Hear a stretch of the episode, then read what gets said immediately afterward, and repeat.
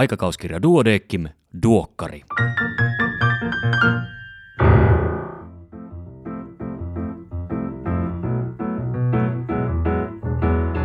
Tämä on numero viisi vuonna 2021.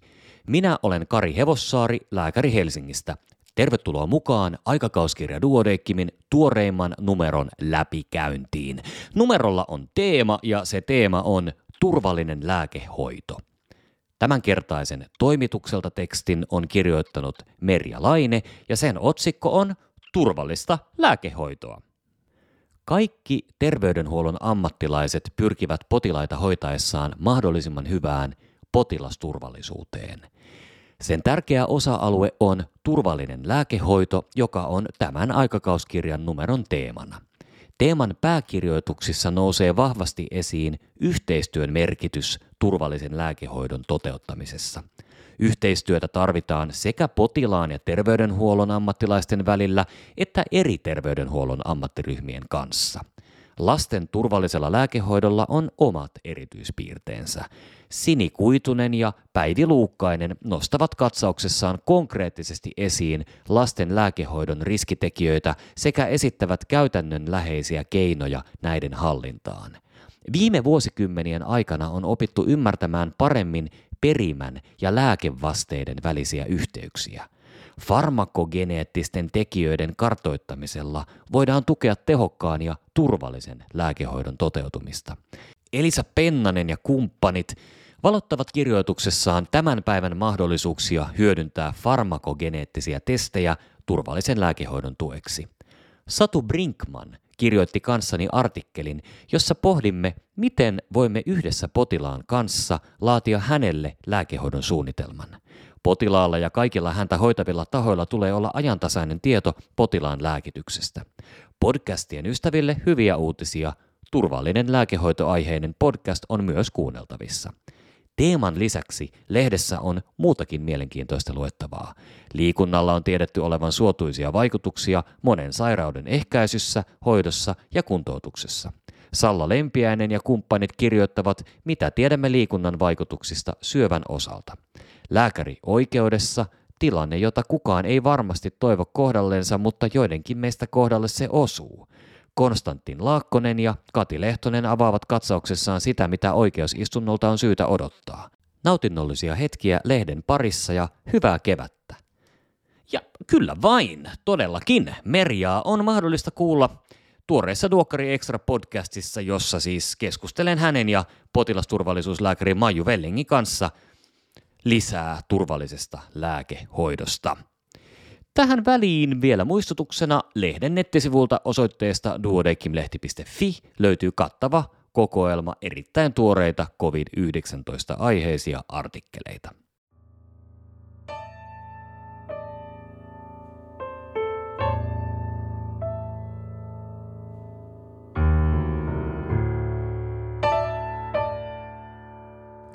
Pääkirjoituksia on tällä kertaa kaksi kappaletta. Niistä ensimmäinen on perhepolitiikan käänne kohti vanhemmuutta.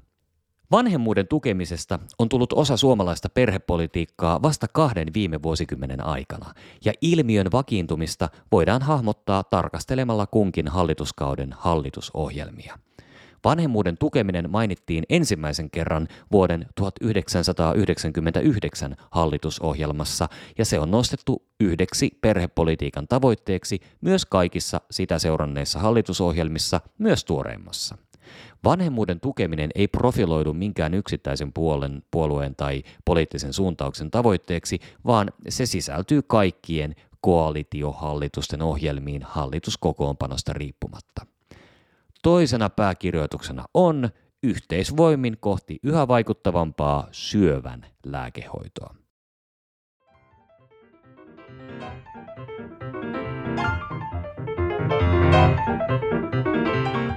Erikoislääkärin uutisia tällä kertaa seuraavilta erikoisaloilta johtaminen ja terveydenhuolto, neurologia, yleislääketiede, geriatria, keuhkosairaudet – tässä muutaman uutisen keskeinen sisältö. Kaikki uutiset ja tarkemmat tiedot löydät lehdestä paperisena tai sähköisenä. Some vaarantaa rokotteet. Rokottamisen. Rokotusvastaisuutta ja sosiaalista mediaa koskevassa globaalissa tutkimuksessa todetaan, että sosiaalisen median käyttö rokotusten vastaisen toiminnan järjestämisessä lisää ihmisten epäilyksiä rokotteiden turvallisuudesta. Valtioiden toivotaan vaativan sosiaalisen median yrityksiä poistamaan rokotuksen vastaisia sisältöjä alustoiltaan ja diplomatiaa käyttäen vaikuttamaan Venäjään, jotta väärän tiedon levittämiskampanjat saataisiin kampoihin. Ruotsissa lääkäreiden lapsista tulee yhä useammin lääkäreitä. Näin.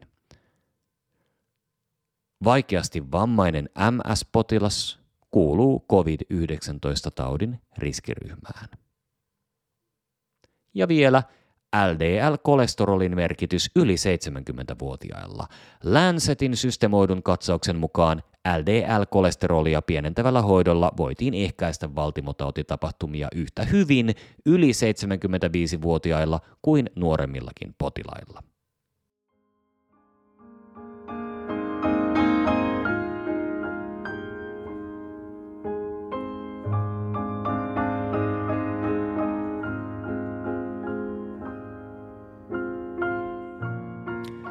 Katsausartikkelit Pitkäkestoinen COVID-19. Pitkäkestoinen COVID-19-tauti kestää viikkoja tai kuukausiakin virusinfektion akuutin vaiheen jälkeen. Tavallisia oireita ovat muun muassa uupumus, yskä, hengitysvaikeudet, rytmihäiriötuntemukset ja erilaiset neurologiset oireet. Kyse on uudesta haasteesta terveydenhuollossa ja siihen liittyvä tutkimustieto on vielä puutteellista. Liikunnan vaikutukset syövän ehkäisyssä, hoidossa ja kuntoutuksessa. Liikunta on tärkeä osa syövän hoitoa ja kuntoutusta. Syöpäpotilaille on olemassa kansainväliset ja kansalliset liikuntasuositukset ja liikunnan ohjeistamisen tulisi olla rutiinia jokaisessa syöpäklinikassa. Ja sitten tämä lääkärioikeudessa. Lääkärin työnkuvaan todella kuuluvat vierailut oikeudessa joko todistajan tai asiantuntijan roolissa, mutta myös henkilökohtaisesti vastaajana. Salassapitovelvoitteen perusteet on hyvä tuntea ja kirjoitus antaa yleiskatsauksen siitä, mitä oikeusistunnalta on syytä, oikeusistunnolta on syytä odottaa. Kivessyövän hoito. Kivessyöpä on tavallisin nuorten miesten syöpä ja sen ilmaantuvuus lisääntyy. Kivessyöpää tulisi aina epäillä, jos kiveksessä tuntuu kova muutos. Kaikukuvaus riittää primaaridiagnostiikkaan perusterveydenhuollossa, muut tutkimukset tehdään erikoissairaanhoidossa. Levinnytkin tauti paranee usein onkologisella hoidolla. Ja mukana on myös alkuperäistutkimus, täysimetyksen onnistumista synnytyssairaalassa ennustavat tekijät.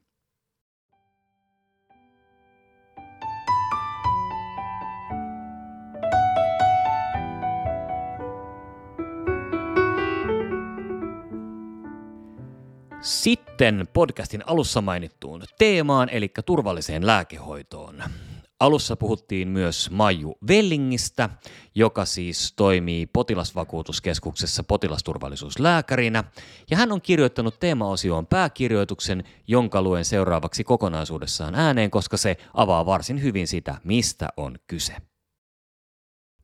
Lääkehoidon turvallisuutta varmistetaan lääkkeen kehittämisestä aina lääkehoidon lopettamiseen asti.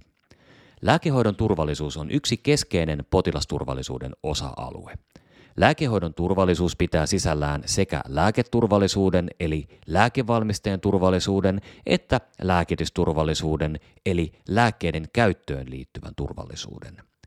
Lääkehoitoon liittyvässä potilasturvallisuussanastossa on kuitenkin heterogeenisuutta, joka vaikeuttaa esimerkiksi tutkimustulosten vertailua. Potilasturvallisuuden terminologiaa on pyritty yhdenmukaistamaan jo vuosien ajan.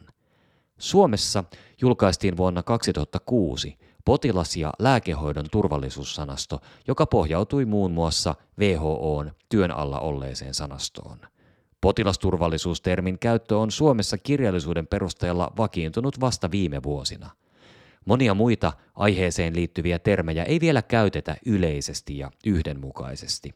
Puhumme helposti esimerkiksi virheistä, vaikka Potilasturvallisuusajattelun mukaisesti kyse on usein turvallisuuspoikkeamista tai vaaratapahtumista.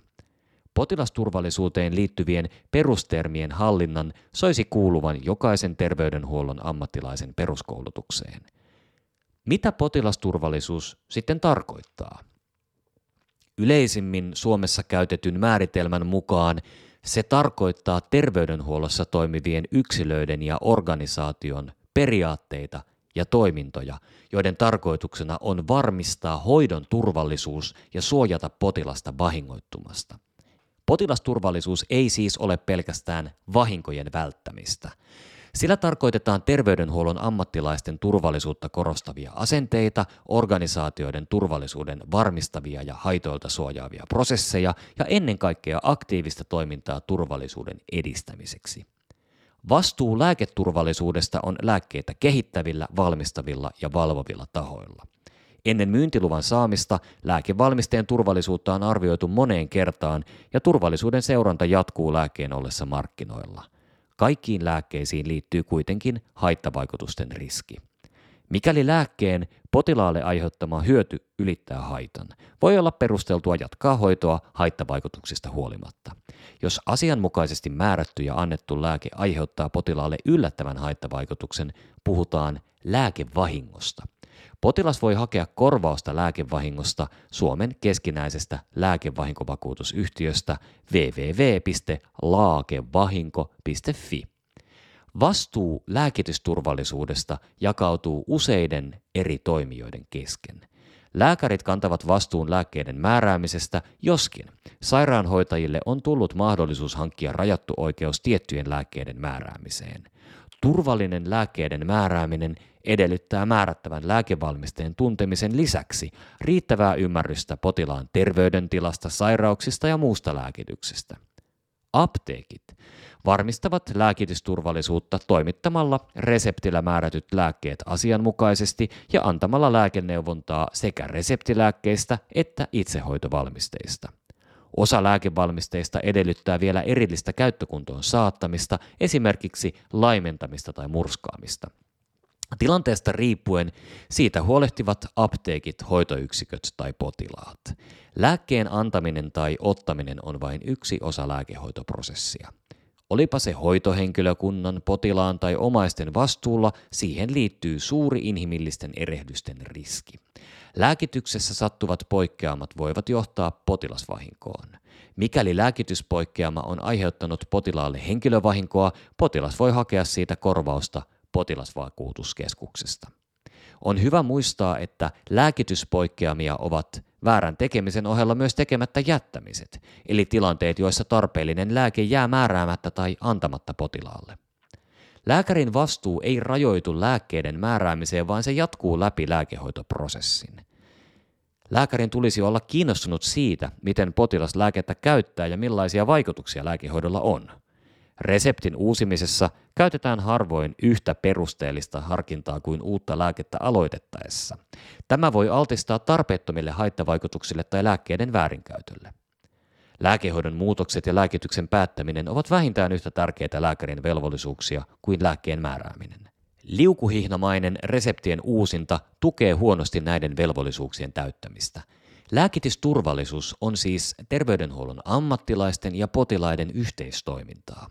Vaikka potilaalle olisi suunniteltu optimaalinen lääkelista, hyöty saadaan vain mikäli lääkehoito toteutuu tarkoituksenmukaisesti. Potilas- ja asiakasturvallisuusstrategiassa korostetaan potilaiden, asiakkaiden ja läheisten roolia turvallisen hoidon ja hoivan varmistamisessa. Potilaat ja asiakkaat tunnistetaan tärkeinä toimijoina – oman hoitonsa turvallisuuden varmistamisessa, mutta heitä tulisi hyödyntää myös sosiaali- ja terveydenhuollon toiminnan ja prosessien suunnittelussa ja kehittämisessä. Lääkitysturvallisuus on potilasturvallisuuden osa-alue, jonka varmistamisessa potilaiden, asiakkaiden ja läheisten mukaanottaminen on luonnollista.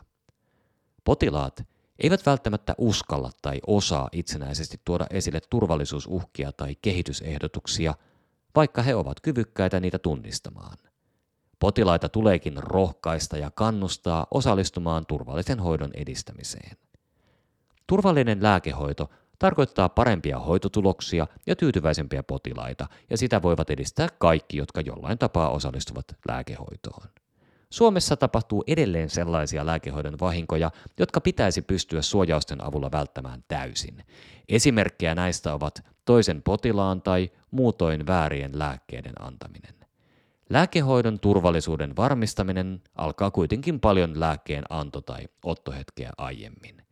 Varmistamalla turvallinen lääkehoito prosessin kaikissa vaiheissa voidaan epätoivottavia ja joskus jopa fataaleja vahinkoja välttää parhaiten.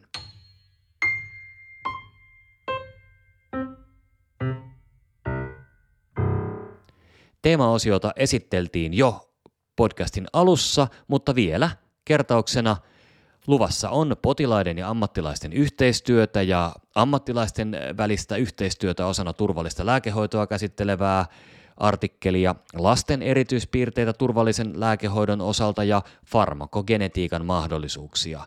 Myöskin käsittelyyn pääsee lääkehoidon suunnitelma osana terveys- ja hoitosuunnitelmaa.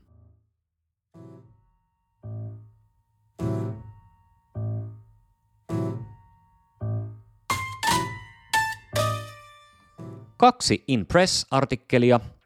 Masennuslääkkeet vaikuttavat sitoutumalla suoraan kasvutekijäreseptoriin sekä neuroinflammaatio liittyy aivojen amyloidikertymiin.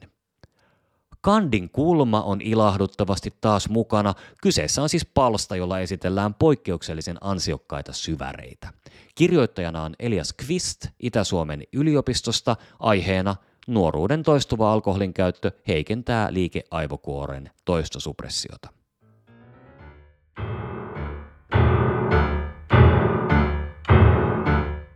Tämänkertaisena vinkkinä ikämiehen asidoosi, tämänkertaisen ja kaikki muutkin viime vuosina julkaistut vinkit pystyt kuuntelemaan omina podcasteinaan tästä samasta podcast-fiidistä eli syötteestä. Kuukauden kollegana on Minna Kaila, terveydenhuollon hallinnon professori joka aloitti Duodeckimin hallituksen puheenjohtajana vuoden alussa. Alun perin lastenlääkäriksi erikoistuneella lasten allergologian dosentilla on pitkä D-historia, joka sisältää myös valtuuskunnan puheenjohtajan pestin, ja Minna on myös kutsuttu Duodeckimin kunniajäseneksi vuonna 2016.